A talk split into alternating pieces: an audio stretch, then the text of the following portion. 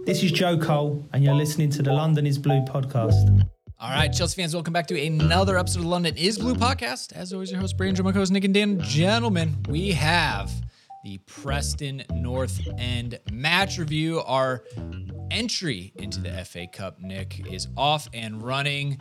A second domestic trophy on the line. How are we doing? Good. Yeah, I mean, this is uh, you know in a year where you don't have any European football uh, to to speak of. These cup competitions feel more important and more special than maybe they have in in a little bit of time. You know, I think obviously when when you're in Europe, the Champions League takes precedent in, in your whole thoughts and feelings. But uh, I think Chelsea have a huge opportunity uh, in both cups this year to get back to some winning ways, to lift some silverware and nice. You know, I, I, like the I like the third round of the FA Cup a lot, Dan, because it does give you the giant killer moments, and we saw that with I think uh, Maidstone yesterday, and you know Wrexham beating Shrewsbury, and there's this is always a fun round to go through and look at the results of, and you're like, oh man, maybe you can play a League Two opposition in the fourth round. Who knows? maximum chaos to start the new year. That is exactly what we got in this round, though a lot of Premier League teams were able to get it across the line. Uh, not necessarily all as good as the way that Chelsea did, at least in the second half, though, Brandon. So ultimately, there were a couple 1 0 wins for teams like Aston Villa that, you know, I'm sure they appreciated. But this, it was just, you know, we, we phoned it in. We did the group project at the at the last couple minutes of it. We got it done. We got a good grade, and we move on. Yeah, absolutely. But hey, we're, we're all about completion, right? If uh, if we are taking everything as pass fail, we'd be in a good spot right now. So obviously, we've got a lot to to break in on this one. Um, you know, we'll we'll we'll get into it definitely. But I always love these these matches when. I think it's easy to do the three word match review when it's an established team, a Premier League team. We know them, we have history, context. Preston North End, bit of a challenging match. Like, let's see what the people had, Dan. This is pretty, pretty interesting. I mean, Megan with second half sparkles, Matt with we scored headers. Yes, very true. Chris with the still checking offside because boy oh boy, that was quite the long check for a pretty Three obvious onside. Hours later.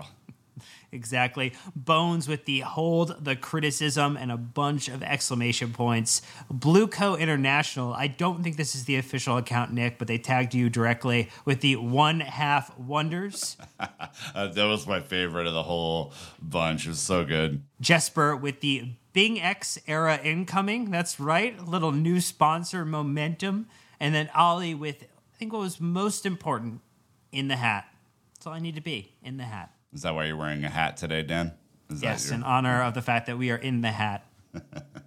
So look, uh, there's a lot there, right? Because we don't have the traditional kind of getting stuck in. I I watched back the ESPN highlights because they have the rights for it, and the Enzo goal, they showed it. They didn't show it was a VAR, and they just went to another clip, and all of a sudden I missed that actually went from three nothing to four nothing. Like I just as I was watching it. Anyways, uh, more on ESPN coming, but uh, just lowest bar possible for them to cross. I put lower division struggles. Nick, I feel like you played baseball. Am I right? Oh yeah. You Back ever get day, to baby. ever get to that situation? Are we seeing like an MLB where they have to put like a an outfielder to pitch and he's just lobbing in meatballs? But yeah. the players, the batter struggles because they're used to seeing 80, 90 mile an hour pitches. This is like what it was. Like they're in the championship mid table, but like we struggled with the lower division style and pace, no doubt. Yeah. Uh, funniest. Anyway, so I went lower division struggles. What about you? Crossing can work as a theory. We don't have to walk it into the back of the fucking net all the time. Like big tall striker, ball in, header. Hooray. Well, Broja, big body. That helps. Or as Kieran Gibbs would call him, the big lad up top. So oh, there you yeah. go. What there about you, Dan? Advancing was everything. I think there's a lot. Uh, uh, look, the whole the criticism, I think, actually is exactly right. We seem to advance. Just get winning. Just become a team that wins. Like I don't care if it's pretty. I don't care if it's ugly. Like just win. Just win. So advancing was everything. Got it done. Absolutely. Well, we obviously want to shout out everybody in our community, Nick. We always appreciate the five stars and so many different things we got rolling these days. Yeah, look, guys, obviously, uh, you make this show. We have some really important announcements coming your way. We've teased you for three or four years now about these, but uh, that's going to happen very soon, promise. And uh, to do that and be around for that, hit us with a five star. Give us a little bit of love on Apple Podcasts, Spotify. Uh, subscribe on YouTube. Uh, we're going to be hopefully doing a lot more on YouTube in the in the future here. Uh, if you do want to join the Dispatch, Sam is cranking out some really great newsletters every single week. Um, this past week was was particularly important as you look ahead to the rest of the month. And then, of course, if you want a kind of deeper connection, uh, our Discord community is out there. If you want to you know chip in a few bucks and, and support the pod that way. So lots of ways you can do it. Many of them are free. And uh, look, we have Dan and I just did the the pod schedule coming up that we'll talk about. It's five pod weeks from here until uh, the rest of the year. Basically, looks like Packed. It is a Packed. packed, podcast calendar ahead. All right, get involved plenty of ways, but let's jump into the meat of this one. It was Preston North End this past Saturday, the 6th of January in 2024. I don't know about you, but I've miss uh, wrote the year about three times already. And uh, it was the FA Cup at Stamford Bridge. In case you missed it, Chelsea 4, Preston nil. Scoring um, 50th minute. We had to wait a little bit. All right, a little bit. Broja, though, getting the flick on header of the back post. 66 minute. Thiago Silva rising high like a young spring chicken. Uh, 69th minute. Sterling. And then last but certainly not least, Enzo in the 85th minute. So, Dan, run us through the lineup. Uh, Look, it was a big George between the sticks. I feel like this was a George performance, so we'll, go with it. It was out. It doesn't have the lineup exactly correct because it was Malo Gusto, Levi Colwill, Axel Disasi, and Alfie Gilchrist as your back four. Um, Enzo Fernandez, Moises Caicedo as your midfield pairing, Mykhailo Mudryk, Cole Palmer, Raheem Sterling, and Armando Broja as your attackers on the day. And again, Pochettino saying five subs. No problem. I got you. Got all five out in this one as well. He had Thiago Silva come on for Gilchrist, Noni Madueke come in for Mykhailo Mudryk. That was in the 61st minute. It was another double change in the 78th minute, or sorry, 76th minute with Conor Gallagher coming in for Cole Palmer and Deivid Washington coming in for Armando Broya. That's right, uh, O Presidente. And then Michael Golding coming in to get a Cobham, uh, Cobham appearance right there uh, in the 89th minute for Enzo Fernandez. So full uh, debut, unused- baby. Let's Oh, go. We love a debut. We love a debut here. 17 years young. More to come on that. So Chelsea had 70% ball possession. We had 24 shots, 12 on target. Uh, we had, let's see, seven big chances, six missed, hit the woodwork once. Uh, only one counterattack, which really, are we that surprised? Probably not. And then uh, two saves for Petrovic on the day. Uh, the XG, thanks to at XG philosophy, was Chelsea 4.35 to Preston's 0.44.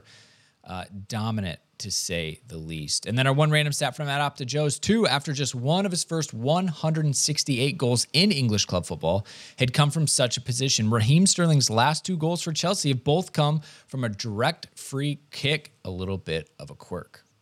All right, Nick, you normally do your MPET shithouse mode of the match. You weren't going to do it, but I had to remind you that you got uh, shithouse yourself a little bit on social media yesterday. Well, look, I new year, new me. You know, everyone knows that I'm, I'm turning over a new leaf, softer side coming out. Uh, but first, uh, there's been been a few uh, tweets out there. Uh, everyone doing the flying high at 39 years old. Bleacher Report looking at you on that one. Um, thank you for for the copy. Although I did have LeBron James in mind, so I feel pretty good about where I'm at with those two excelling in their respective crafts uh, with Silva and, and LeBron James. Uh, but look, I'm, I'm doing this one time, and then we're going to get back to the shithouse the rest of the year. Uh, the best thing I saw instead of the shithouse moment of the match, the Gianluca Vialli tributes that happened before uh, the match today were, were were fantastic. I mean, it's obviously hard to believe that it's been a year already. Um, you know, and and it's yeah, I think you, you kind of remember back to that time last year, which was in the midst of a lot of chaos at the club and a lot of turnover and all that sort of stuff. And that was kind of a point where I think everyone came together um, again. And uh, you know, rallied around Vialli and remembered, you know, his contributions to the club. And, uh, you know, it, if it really, uh, I think you struggle to find someone who's maybe more universally loved um, for, for what for what he did during that time. And so, uh, you know, just a massive respect to him and, and still thoughts with his family. And uh, great job to everyone who put the banners together in the stadium and who did the Vialli chants. And uh, it just, uh, you know, I think FA Cup in particular is a really great uh, occasion to do that in. So, um, look, we're back with Shithouse next week, but for right now, that was fantastic. All right. Well, with that being said, we're going to take our first ad break. When we get back, all about the results. So thank you to sponsors, and we'll be right back. All right, a return to the FA Cup. For those of you that don't know, FA Cup, top of the pyramid of football, down to the bottom, the lower divisions play, and now the big leagues, in quotes, jump in at this point in time. Whereas the Carabao Cup, we get in a little bit earlier. So, FA Cup, a lot of tradition here, gentlemen, a lot of history with this one. And uh, it was a friendly draw. You know, Dan, I just think back to a year ago when we got Man City double draw and the domestic cups. I don't feel bad for Arsenal Liverpool playing, right? I'm like, about time we get back to normalcy playing a smaller division team. And it's championship, so it's not like we are playing, you know, the North Central Conference or something like that. Like we're we're in it. And uh it well, we haven't played Preston. We haven't seen them in over a decade either, have we? Well, this is a more commonly played team, you know, in the 19, that's right, you got to start with a 1 9, not a 2 0. The 1910s, 20s, 30s, 50s, 60s, and 70s. Like, we have to go back a little bit um, before any of us on this pod were alive and walking this earth. To Even you, talk Dan? About, even me, that's Even right. you? Okay, Even me. But the kind of lifetime in between the two sides 32 wins, 17 draws, 26 losses. But the last loss that we actually had to them was in 1981 when we actually were both playing in League Two at the time. It was a 1 0 loss away. And uh, yeah, first time we played them since 2010, which was also an FA Cup match. So 14 years. It was a 2 0 away win. And yeah, I mean, it's exactly what you'd expect. It's a side that wants to come in. They want to play big. They want an opportunity to try to upset. That's what the FA Cup and these tournaments are all about: is playing the role of spoiler. The magic as- of the FA Cup. yeah, Cup, it's the Dan. magic of the FA Cup. It's a fun, fun thing. And to Brandon's point, absolutely deserved a little bit of draw benefit from the gods of football so that we could potentially at least advance into some deeper rounds. I mean, we got the luck with the Middlesbrough draw heading into the Carabao Cup semifinals. Let's get a little bit more luck this Monday when we get our draw against hopefully another side that should be easy pickings, Nick, for this Chelsea team. Yeah, look, I mean, this this fixture is something that Chelsea just move through typically. I mean, third round of the FA Cup is just something that we typically do better in. Like obviously last year you had the unfortunate circumstances of playing Man City in both the League Cup and the FA Cup. And of course, at that time we were playing like shit and didn't advance. But typically this phase, we've actually been to a third round FA Cup game. Um, I think twice um, for January trips, and we've been over there. It's it's a lot of fun. I think it's you know it's right after the holidays. There's still kind of a, a good atmosphere around, and it's you know the opportunity to play someone new. And this was, you know, and we're we're kind of thinking about Preston North End. Like yeah, they're in the championship. They're not likely to be promoted, so it's not like we would be you know kind of destined to see them next year. But you know, I, I think the importance this year is that we advance as far as we can in the tournament. And, you know, there are already some, you know, some teams like Arsenal uh, who will not be advancing in this year's tournament. And so you do have an opportunity potentially to, to go a little bit further and, and see what you can do. And yeah, eventually you're going to play, you know, the big Premier League squads because most of those typically advance. But uh, I think it's incredibly important to take this seriously and to advance as far as we can because uh, it's more matches. It's a chance to see as many players as we have in this squad, assuming that some of them come back healthy at some point, Brandon. And uh, you know, it's silverware, and we gotta we gotta get back to winning silverware. Yeah, care about the League Cup, care about Cup. We we always have been talking about this, season as like the statement piece. The FA Cup would be an even bigger trophy to win, an even bigger statement. So of course it's great to get off and running. Uh, and also from Preston North End's perspective, they only made two changes personnel wise from their last championship match against Sunderland.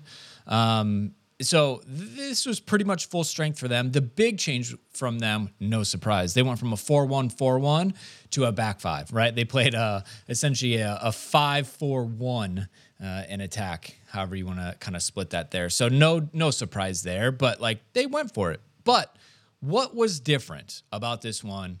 Is it uh, it was a big day for Cobham, which you always love to see when there's chances to to embed these players in young players. Um, especially because we had injuries even more. And the excitement was Alfie Gilchrist getting the start. It was his first senior start for Alfie. Uh, we've seen all the hype videos, and the photo of him underneath the JT banner was iconic. No pressure, kid, but again, oh, yeah. it was just you love to see it. Those are things that warm the heart and and you want to see. So uh, Alfie got to play. Was it uh, an earth changing performance? No, but that's okay. Didn't cost us, got 60 minutes, Dan, and he had some pretty good stats along the way against the championship team, which I think Phil at Chelsea Youth would argue a lot of these players are at least at that level. 100% tackles won, 100% dribble, uh, dribbles completed, 94% pass accuracy, 79 touches, 62 of 66 passes completed, two of three long balls, two of two ground duels, and two clearances. I would say it's a pretty good stat line. Also, I mean, if you think about the first half of the match to the second half, again, he, he didn't get the full day out, right? Thiago Silva comes in to replace him uh, partway through the match around the 61st minute. So, I mean, it's an opportunity for him to get out, to stretch his legs, to test himself a bit, and, you know, looked comfortable in the side. Didn't look like he was having much of an issue. Again, if you think about maybe the first half, though, I mean, we only faced two total shots, two on target. It was not a whole lot for him to do. But, I mean, when you don't have necessarily a. When you have a lot of the ball, being comfortable, being composed, being able to to look the part, I think Nick is just about as important as maybe like not making a mistake like I think that like the fact that it was mistake free football is actually probably the thing I'm happier about given the competition Alfie and the team were up against. He was our best player in the first, in the, yeah, in the first half. I mean, and that is more of an indictment on the rest of the team than it is on on him being great. But he was the only one not making mistakes. Everyone else was just not up to it in the first half, and so uh, I, I, was really happy for him. I was kind of surprised he didn't go the distance, if I'm being completely candid. But with the way that we were setting up, I mean, everyone was so pressed forward that it was basically the fullbacks and Caicedo. Uh, so Gilchrist, uh, Gusto, and Caicedo, who were basically there to stop the counterattacking uh, that Preston were doing. And I thought there were plenty of opportunities when they would spray the ball out wide to his side where he had to go one on one and acquitted himself well, or at least did enough to let Disasi come in and help him, right? Which is, I think, part of the job, Brandon, that he uh, has and that all the young guys have is like when when to know when your help is there and and how to shepherd someone into an area where they're going to make you know potentially a mistake or put the ball out of play or something like that too. And so you know I think he acquitted himself very well. Again, you know this is Preston. We we can't get too far ahead of ourselves, but uh, could he be a legitimate presence in this team, especially if we're going to continue to have injuries at fullback? Could he come in for 30 minutes or close out a match like he has been doing regularly? Yeah, I think so. Especially on that right side, you know, it sounds like Trevoh Chalobah is is going to be leaving Chelsea. I mean, he hasn't featured at all. Can't get healthy though, so some issues there. It, this is one of those opportunities where is it his natural position? No, but look at the commitment level from him. He will play anywhere, and he would play in goal if that's what Poch needed him to do. And I think that's what you're going to get. He's this is what we hear from Phil all the time. You know, Lewis Hall was a was a six or an eight for the academy dev squad, but then he'd come into the Premier League and then first team and play left back and do it well. So actually think this is better for Alfie because he doesn't have the height profile of a center back, and that's okay. This is an opportunity, and that's what you want to see. Mistake-free football. He's starting to get some some taste for it, starting to check the boxes, get acclimated to it, and I think that is good. So, uh, again, no bad things with his performance, and and that's great. Didn't need to be man of the match. You're right back. That's okay. Put in a solid shift, which he did. But I tell you what, the big cameo was coming from Michael Golding, 17 years young, out of nowhere. Could have almost scored if he would have gotten his feet set a little bit better, Nick. Uh, that would have been, that would have been amazing. But like, you love hearing the crowd roar because Chelsea fans love the academy. Not that other teams don't, but we've had such a great relationship with the academy, even though a lot of you know players haven't always made it. But a 17 year old plucked uh, into this match and got involved centrally is a huge. I feel like a trust statement from Poch. I was gonna say this. If you look at the fact too that he only has two matches played at PL two. like that that that is the like when you look at his FB ref profile, it's like okay, yeah, the dude does not have minutes beyond like a certain level of football, and like that's a this is a massive step up. Yeah, it's a huge opportunity for him. You know, I, I think on a day where Chelsea were were you know as comfortable as you could be with the performance that we put in, two three nil up. My only question is why didn't we see him kind of enter the fray sooner? I mean, it's not as if Preston were a huge goal threat. You, read the stats earlier, Brandon. I mean, they offered very little to the game, four total shots, two on target.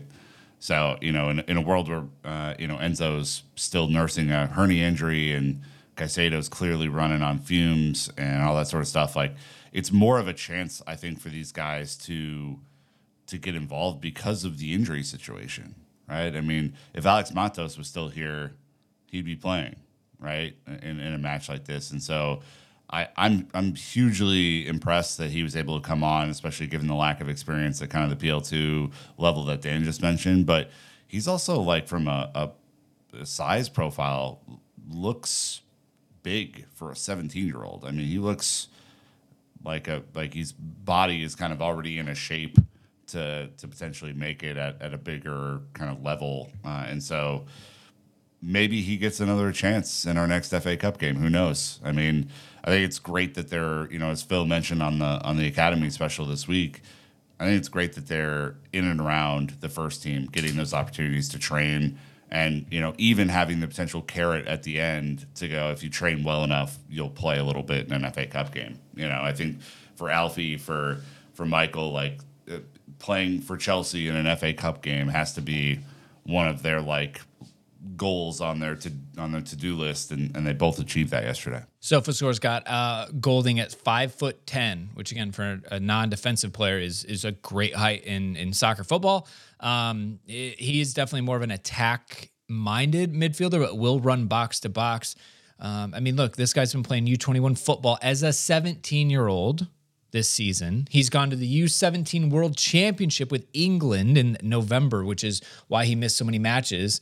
But could you imagine that he did the the we talked about in the youth episode, they're doing that Premier League International Cup. So he just played Celtic and then rocks up for an FA Cup match a couple weeks later and gets minutes. Like he, he's had a wild fall and uh, was so close to getting that goal as well, like we said. So uh, again, just more excitement, more eyes on him because I don't know if we've really talked about him, at least on our side, about players that have been on the bench. You know, he's been gone. So um, Potch definitely uh, shows that him and Neil Bath and the rest of the academy are talking because they wanted him to get this opportunity. Also, we needed midfielders. Yep. Last one, Dan, captain, Levi Colwill. Over other experienced players, Potch seems to love the Cobham players when it comes to being captains. Did you find this interesting based on our lineup? That uh, he went with Levi. What are you kind of making of the captaincy uh, since Chilwell and Reece James seem to be missing a lot? I mean, I would have presumed that either Enzo or, or Sterling would have potentially been the captain in this match. Just you know, we we've seen Enzo wear the our man previously this season, and we've seen you know like Sterling has you know captain multiple times uh, throughout his you know lengthy career. But I I love the fact that Pochettino is maybe assembling a little bit more this desire for all of the team to have that leading mentality to build that mental fortitude in the side that they have to think about the game as a captain and think about it as a leader on the pitch. I mean, I guess if I'm trying to come up with like the why did Poch do this versus the more senior player, Nick, that to me feels like the the reasoning behind it is to really start to build an identity to build some mental uh, you know mental strength in the moments that these you know players need it. You know because we've seen some poor decisions you know across the the pitch across all of our players senior and non um, from Cobham from not you know over the last couple of you know matches last couple of months that this feels like probably a just you know an indoctrination effort that Pochettino is undergoing well, I think first thought is this is a much better match to roll him out as a captain that than United away. I think that you know maybe was a little bit too much too soon uh, when you look back on it. Second thing though is like I think this shows that there's a huge amount of faith in him. Right, he was just given the big new contract in the summer. You know, this is clearly a player that everyone's identified as like you know the guy the next Reece James to roll through the academy. Um, you know after you know a, a, series of really great Cobham integrations into our squad, he's he's like the next guy. And if you think about where he's at, really, he's like fourth choice captain, right? Now it's not his fault that first and second choice captain are both hurt um, and have been hurt for a long time and that you know our third choice captain Conor Gallagher needs some rest, and he got some rest today, which is great. Uh, but it does instill, I think, a sense of responsibility for him moving forward as that center back role, wearing the number 26, right? Like there, there is, I think, you know, here's what can happen in your career if you continue to do all the right things. You could one day be the captain of Chelsea Football Club, right? That's a big responsibility. It's a big deal. And hopefully it's something that is motivating to him, Brandon, because, you know, again, I think everyone sees an incredible talent in there. I think there have been times where he's played incredibly well this year. I think there's times where he struggled this year, as you would expect any sort of kind of younger profile player to do in the league. But when when he has these opportunities, I want to see him do what he did yesterday: close down the space, be vocal, be a leader, and he did. Uh, I think I think this was a, a relatively good performance. It was a good win vibes were high. That's our third win in a row, right? Which something that I don't think we've done this year to this point. I think you know this is the the stretch where that we were hoping to see, where you're starting to roll a few together, and so let's just hope that continues. I, I'm really pleased for him. 20 years old, 21 end of next month. So when you say one day you might be able to one day before your 21st birthday, you might be able to captain Chelsea, and an FA Cup match is a is a great um, you know framework to play off of. So uh, again, I just think there's a bit of a pattern here. Interesting. I, I wonder what the conversation maybe is with Poch and the players behind that. It's not Sterling, potentially an Enzo. Enzo's also massively young but he's a bigger player who's won a World Cup and you know carry can carry a lot more on his shoulders.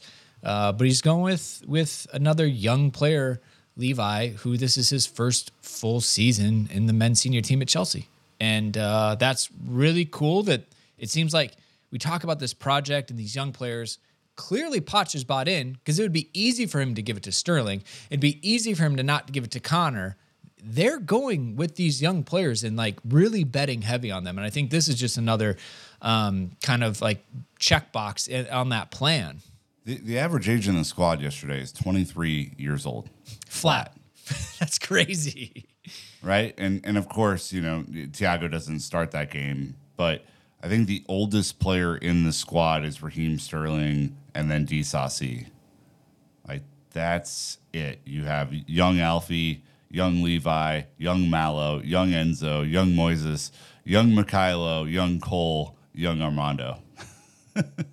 like you know, it's it's it's not that far off that the 20 year old would marshal the overall squad age of 23 forward. So it's you know again it's a really unique set of circumstances right? We haven't been this young in a long time. Chelsea have typically been a side with a tremendous amount of experience a couple 30 plus year olds in there leading the charge you know someone more experienced as captain. But i can only think that this would benefit him moving forward. Without a doubt. it has to Yeah, without a doubt. And and again, like Disasi's 25, right? Raheem's he he's an old 29. head he's an old head in there baby So even then, you know, it's really like Raheem Sterling's the odd duck out on this one. And you know, Petrovic is is young as well. Where does he land at? 24, you know? So, um yeah, 23 is pretty Ancient. crazy.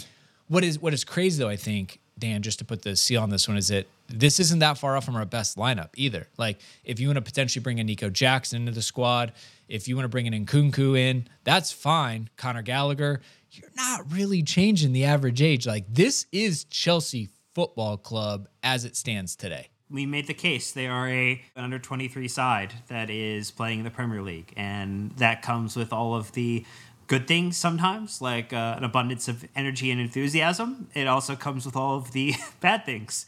And so we have to live with the reality that we're in, which is that it's a young side, inexperienced at times, and going deep in this cup run, getting to more semifinals to finals in domestic cups, potentially winning one would be the best possible thing for this side. Get them accustomed to winning, you know, top level silverware early. It's a it's a be wonderful, wonderful thing.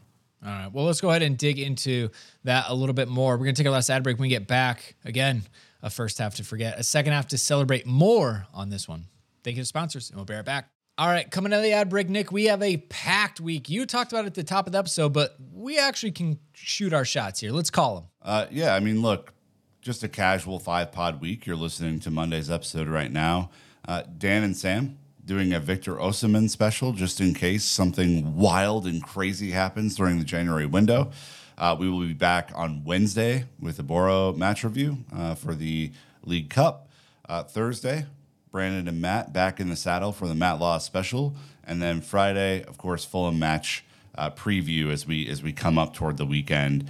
Uh, lots going on this week. If you are like, hey, I'm like not getting enough, or I want to see another sort of episode, you can always email us and be like, why aren't you guys talking about this, that, or the other thing? We have some special episodes coming up that are not necessarily match related uh, as well, but we're always open to your ideas. So let us know. Uh, all right. Well, back to the match here. At the end of the day, we got the result and we advanced.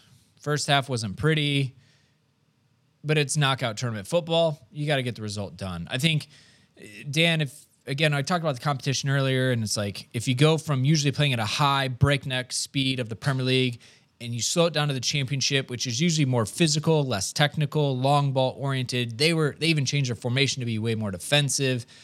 I think it's natural that you're going to struggle, right? Because it's just different. And you got to think about like the way they see the game, the way they play the game is also way different than an Everton, a Palace, a Luton. So um, Chelsea struggled a bit in the first half, but it never really felt like we were out of control or like on the brink of blowing it. Or did you feel concerned at times?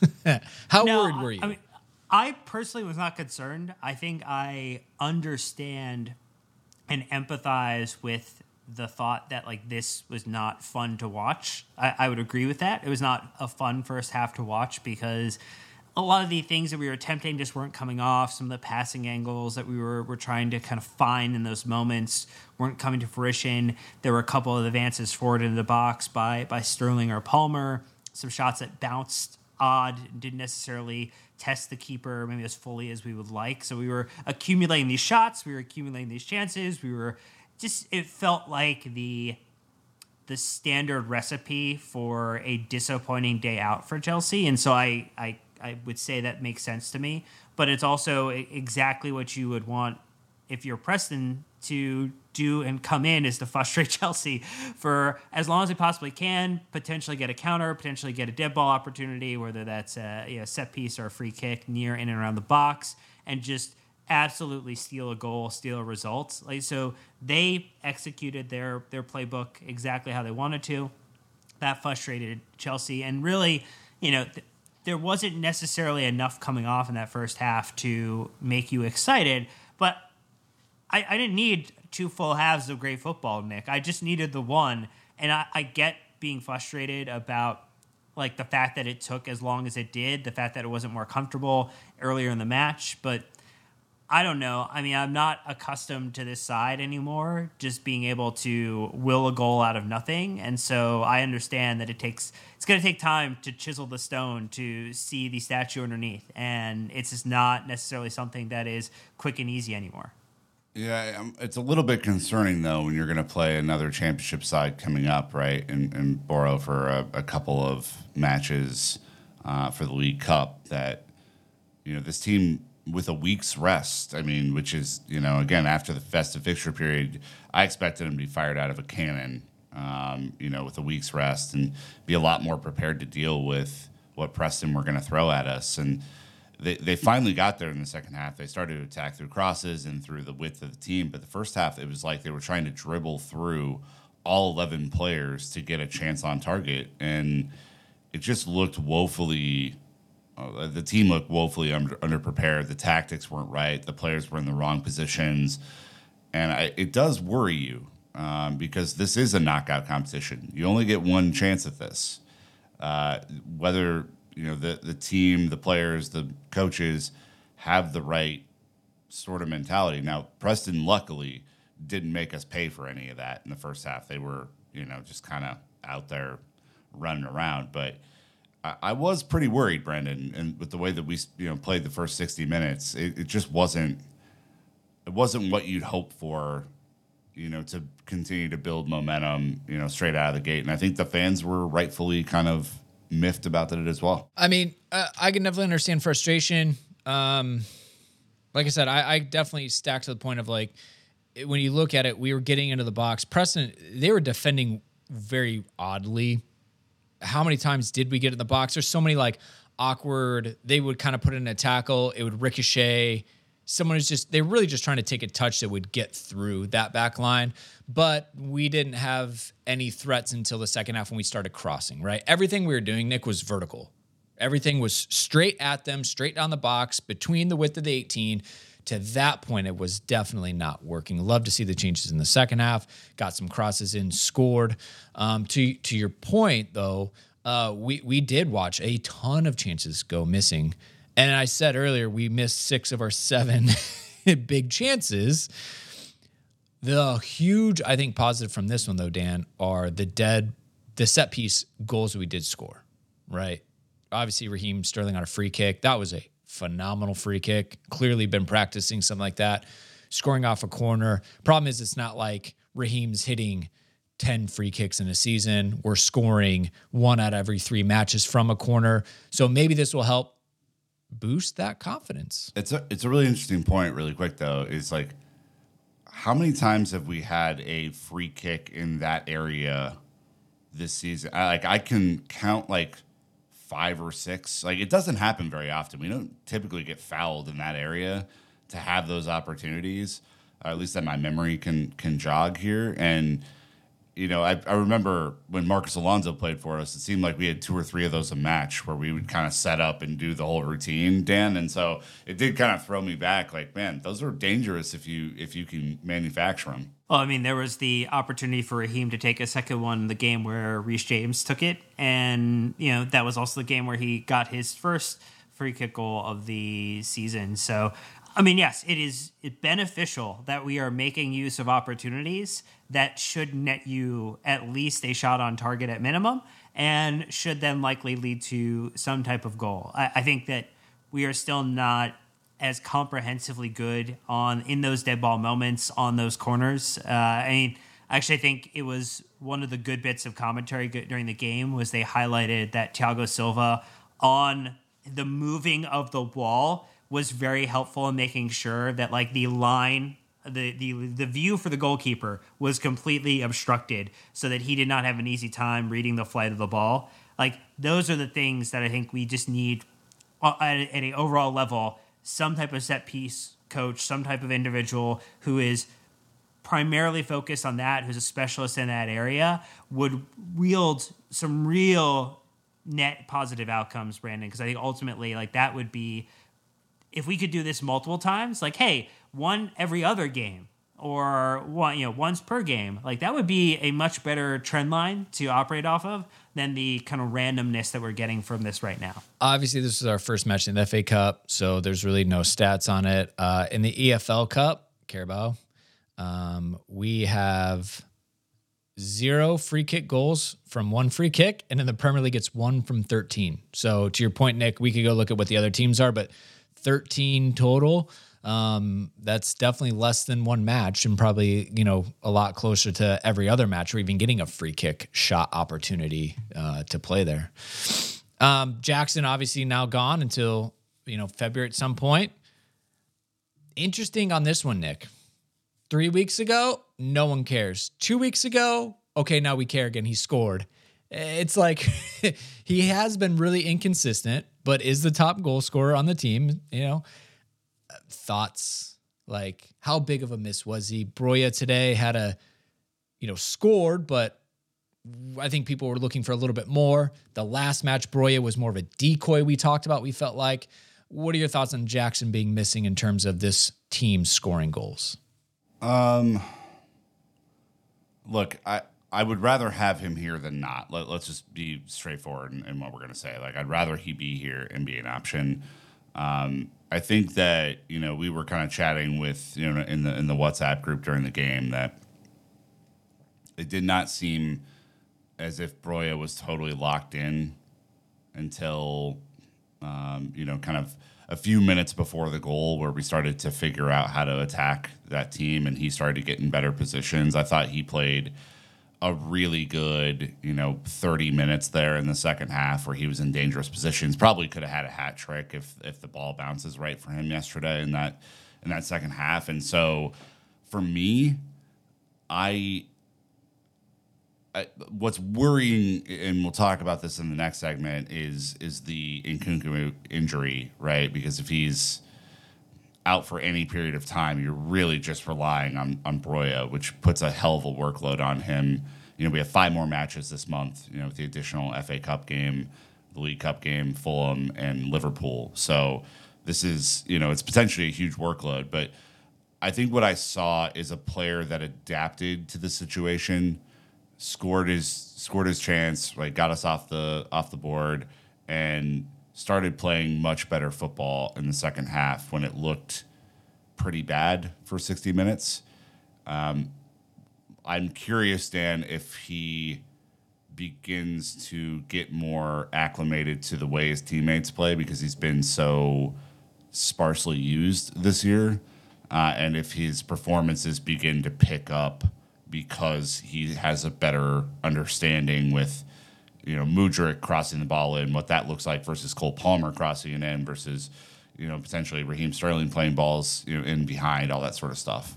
Yeah, I mean he has you know made I guess some appearances, but again it's it's not necessarily like it, it is a run of 16, 17, 18, 19, 20 like he you know has made an appearance in all of those last couple of matches whether or not that was a uh, there was three starts out of those, and uh, then two substitute appearances, one for 16 minutes, one for 20 minutes. And so I think you would argue at about 400 or so minutes across all competitions, like that's not necessarily a whole lot of game time, but mean, he is the guy. He is the option right now. You know, if in, in Nkunku, who we'll talk about shortly, is you know not necessarily hundred percent ready to go, like he will likely start against Middlesbrough in, in midweek. Like that would be something to consider. He might get an opportunity to start against Fulham, and those are opportunities that he should look to be taking advantage of. I mean, when he was playing for Southampton, I mean, he got uh, just under 2,000 minutes in that season when he was on loan, six goals before uh, obviously he got uh, you know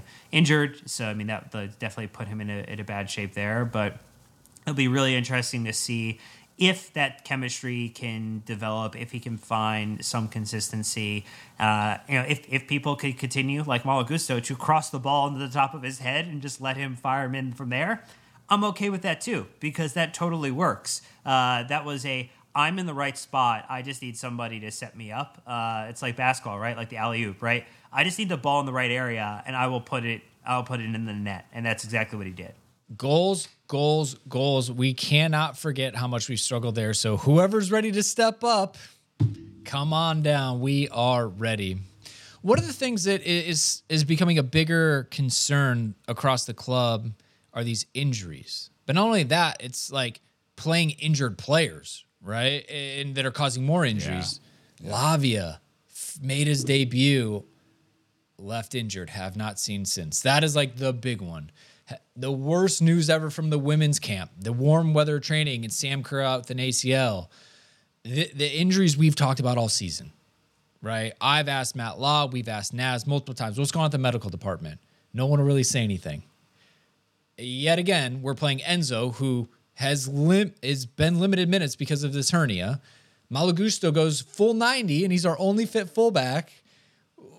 I, these, these are concerns, right? Nkunku injured after training. So I guess Dan with or Nick, go ahead with the balance of of this. Like we're checking lineups, going, oh god, who who's on the sheet? Are they gonna finish the match healthy? We didn't make subs. You know, these guys are playing essentially full matches. We're just we're on a knife's edge right now. Yeah, it, it's really scary, honestly, because it's not just the injuries, right? The injuries, uh, it will, you know, Nkunku, we'll talk about next, but like, it's the knock-on effects of having to play players more than you would have played them because you don't have a like for like sub to bring in in their place for 30 minutes, right? But that, I think yesterday was the first forced rest that Gallagher's had all season. like, I mean, it's crazy. It's honestly fucking crazy to think about. And you know, you you think about the knock-on effect of Broja potentially having to play six, seven matches in a row when he hasn't played all year, and what that does for him. Maybe he it plays him into full fitness. Maybe he's feeling as strong and healthy as ever, or maybe it puts him in the red zone again, right, where he's more likely to get injured. Same with Caicedo. You really worry about the midfield right now. Enzo's not fully fit. Caicedo's been on fumes. Gallagher's been on fumes. You have no other, you know, except for academy players. Maybe Andre Santos, although that seems not likely that he's going to play a role this season for Chelsea. Like, it just the whole thing is really concerning to me, Dan. And like, uh, it's it's not just about the ten or uh, now eleven players that are on the injury list. It, it's it's about the knock on effects to everyone who has to do extra duty in their in their stead. Yeah, every player who's out injured, and this I think ties back to the conversation we've been having about the suspensions through cards. I mean, through card accumulation. Like, we can't afford to miss players for stupid reasons when we're missing so many players for actual legitimate injury Medical. concerns. Yeah. Yes. I So- was wondering how we were going to differentiate those two.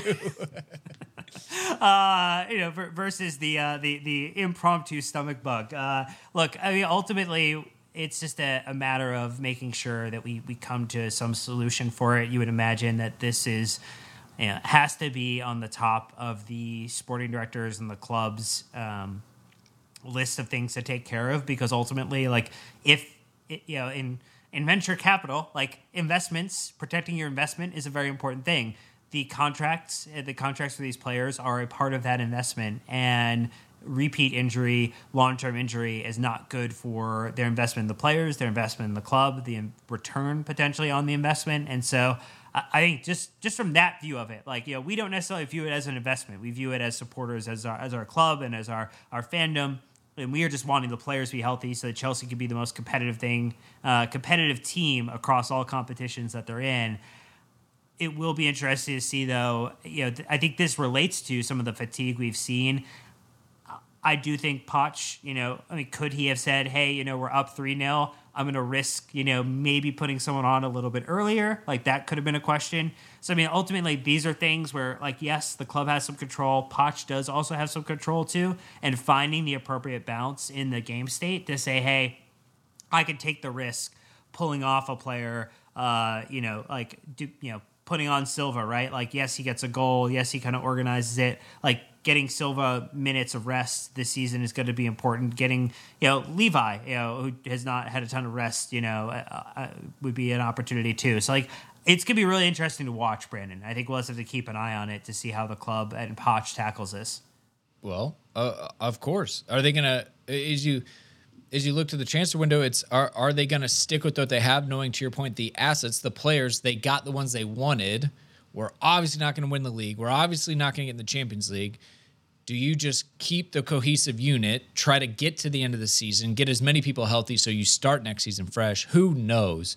Uh, but again, Nick, we had another step back with with Nkunku getting injured allegedly after training. Maybe he was working too hard on some some stuff on his own and now we're conflicting reports of three weeks three weeks out or ready for Middlesbrough slash Fulham, which has completely set fans in all sorts of directions. So uh, the bigger problem is most dangerous goal scoring threat, especially with Jackson out now injured, return date TBD. Yeah, it's a it's a real bummer because you know to replace Jackson, you, you're using Armando Broja who's coming off his own injury, and Christopher Nkunku is coming off of his injury. I think most of us realized heading into January that it would be, you know, a combination of those guys to to take us over the line and get it until we can get Jackson back, assuming that he comes back healthy. Knock on wood. Um, oh, great! Forgot about yeah. that. Love international Yeah. football. yep. Uh, and so there's real risk right now. I mean, this is potentially, you know, Dan said on the knife earlier, like this is a real problem. I I think you could, you know, in, in this instance, if Nkunku is out for three weeks, which basically takes you to the end of January, maybe Jackson comes back or whatever. But like, I think you probably see Cole Palmer play a false nine if if we can't, you know, play Armando Broja up top for you know too many consecutive matches, and you're not going to have Nkunku as an option up there.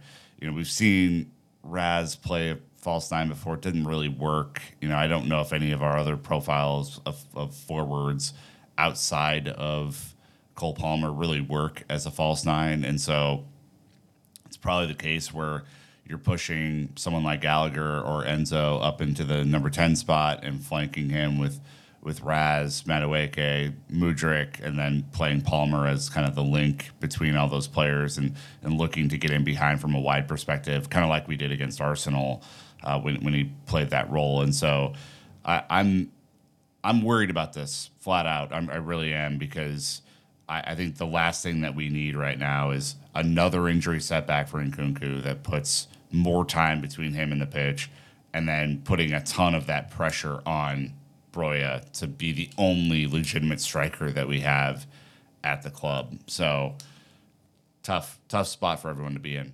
Crucial is what you could even say, Dan. Uh, big overarching problems. There's a lot of balancing act. This is why the season's not going from strength to strength. There's always something interfering with our progress, with our consistency. Yeah, no, this is uh, not the the bullet train from uh, you know start of the season to success. This is the bus, uh, your your regular city bus making twenty stops to go two miles. Like this is a, a pretty pretty slow and laborious process to get from point A to point uh, Z, as our friends across the pond would say. And so ultimately, like I do feel like we've seen conflicting reports with the Nkunku piece. Like he might be available for Middlesbrough, he might be available for Fulham. I do think then it becomes a question of how much do you want to risk him, knowing that you do have to bridge the remainder of the month with another FA Cup match, with a Liverpool match, who they might likely be without Mo Salah, so that is a positive on our end as well. So like there, there are benefits to the subtractions that we're facing because other teams are also facing those. But getting through this period, deciding if you want to go in and get a stopgap solution. I, I don't know. Like I've looked at the market. Sam and I have looked at the market to try to evaluate who Chelsea could bring in this January.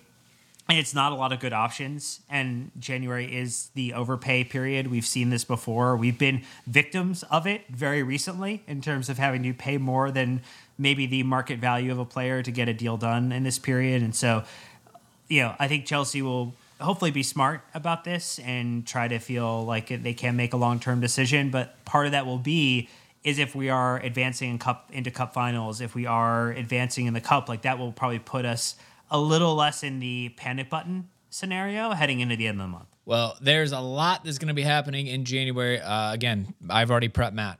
Right. I told Matt we're not talking about anything but transfers this month. So buckle up, big guy. he said he's ready. So uh, we'll talk all transfers with him. Obviously, Nick did with Naz. So if you want to go get ahead of that, uh, go check out the the pod feed. Uh, just so everyone's on the same page, the draw for the Emirates FA Cup fourth round will be broadcast uh, on Monday, the 8th of January. I believe it'll be right before or after the match. Um, there is one on Monday. So uh, we'll know more then. But there's a lot of replays that have to happen. Uh, before we get to that, though, Dan in the match, look, it happens, Dan. Don't don't worry about it. Look, it was con drafts. I It happens. was- look, I'm busy packing boxes to move, man. Whoa, Like I, whoa, whoa. I don't know what to tell you. I don't know what to tell you. Uh, I, I should Nick. used some BingX cryptocurrency to buy someone to come in to uh, help me out with that. But look, uh, I think it was probably Malo Gusto personally. Um, but Raheem Sterling was SofaScore's man of the match with a, uh, a 9.8 out of 10. I, I don't know if I fully Hard to agree beat. with that. I think I think it was Gusto. Interesting. Gusto is a 7 3 from SofaScore too. So uh, a bit of a drop. Enzo, 8 1. He, he would have been your second place person. Uh, but those are just numbers, Nick. Yeah, I, I think Sterling got the official man of the match, right? So I'm sure. Yeah. you know, so uh, I'm I'm fine with that. I'm fine if Sterling gets it. All right. Uh, look, other results, there are a ton. I'm not going to go through all of these because it's literally on multiple pages. Um, there it's it's the it's a big round right there's a lot of wins a couple upsets you know like everyone said uh if anything you talk about shithouse moment nick the fact that uh sunderland decked out their club's pub for newcastle with newcastle slogans I thought that was pretty hilarious. They are bitter rivals. They are in the same city, and what is what is happening? I don't know. I, The I magic of the that cup. to be. Yeah, I expected Nick, that can we, to be a can we get a what are we even doing here from you? What are we even doing here, guys? Uh, look, I, I think the like I expected that to be a full on war, and it was just a slap fight, and Newcastle just buried them. And first time they had played in eight years, I think, Wow. or something. I, I think that was the stat. I could be wrong, but you know, obviously they've been in different divisions for a long time, and like you only would then get the cups to potentially meet up, and that's what it is. Like that that's a blood rival. Like that those two hate each other. That's like United Liverpool, that's Chelsea Tottenham. That's like it, we would never deck out Frankie's for the Spurs fans. Like- Exactly. Like, what? That's crazy. It was. Uh, Patrick Bamford, former Blue, uh, taking a long ball off his chest, turning and smashing, had no business doing that. So uh, Leeds beating Peterborough 3 0. Uh, Wrexham, uh, Ryan Reynolds' favorite team, advancing. So the U.S. audience will be clearly engaged. Uh, other than that, Liverpool beating Arsenal 2 0 today. United, Manchester United, and Wigan are the last match of the round, but uh, at least five replays already with Everton and Crystal Palace making their lives more difficult unnecessarily. Wolves, Brentford as well. Yeah, Maidstone, uh, I think is the lowest uh, ranked team left in the competition. They beat Stevenage 1 0. So huge shout outs to them. We talk about the madness and the magic of the FA Cup. It's all that sort of stuff that, that makes it fun and interesting. And uh, and look, I mean, one, one shout because they're coming up. Middlesbrough gave Villa a hell of a game yesterday. Um, this is not going to be an easy team. I think uh, Michael Carrick uh, in charge of Middlesbrough, by all accounts, doing an incredible job. So we gotta we gotta be aware for that cup competition. I don't think they're gonna go quietly into the good night. Yep, and that's exactly what we have on the 9th. Only two days off before we're back playing again. Chelsea fans do not rest. But uh, to wrap up here, like I said, the draw is taking place on Monday. We are ball number 25. Uh, look, Dan, the goal is to avoid Premier League competition again as we advance. I wouldn't even be able to tell you who some of the smallest teams are, other than Nick telling me that Maidstone are the lowest remaining. So anyone bottom half of championship or below is pretty much what you would hope to see. And that's the weekend of the 27th, I think. That's was- correct. That would be it placed in between, um, you know, our our second round, our second match, second leg of the Middlesbrough, and our match against Liverpool at the end of the month. So it would add one more fixture before the end of January. Because why not? Because we don't have any international breaks this month. We have international breaks starting next month. So like, let's just pack in a couple extra here now. December was slow, so they're catching up, making up for lost time, no doubt. Slow. All right. Well, hey, Okay. hope you've all enjoyed it. FA Cup Magic, we're back. We're advancing. Uh, win and move on. That's the theme for this one. A second domestic cup trophy. Um, I guess cup and trophy are a little bit uh, synonymous. Probably couldn't could have just skipped one, but hey, we got a lot of pods. You're we fine. got a lot. We got a lot of pods this week coming up. I'm just trying to rest, uh, guys. It was great to chat with you, listeners. Again, if you want to get more involved and and and just find your Chelsea community Discord again, the biggest way to go do that. Um, we're going to continue to stay hot with, like I said, another five pod week. January is here, so any way you can help support us and grow it is big. Any final thoughts from either one of you? Beat Middlesbrough. Keep it simple. Kiss method. All right, Chelsea fans, that's going to do it from us. So until next time, you know what to do. Put the blue flag flying high.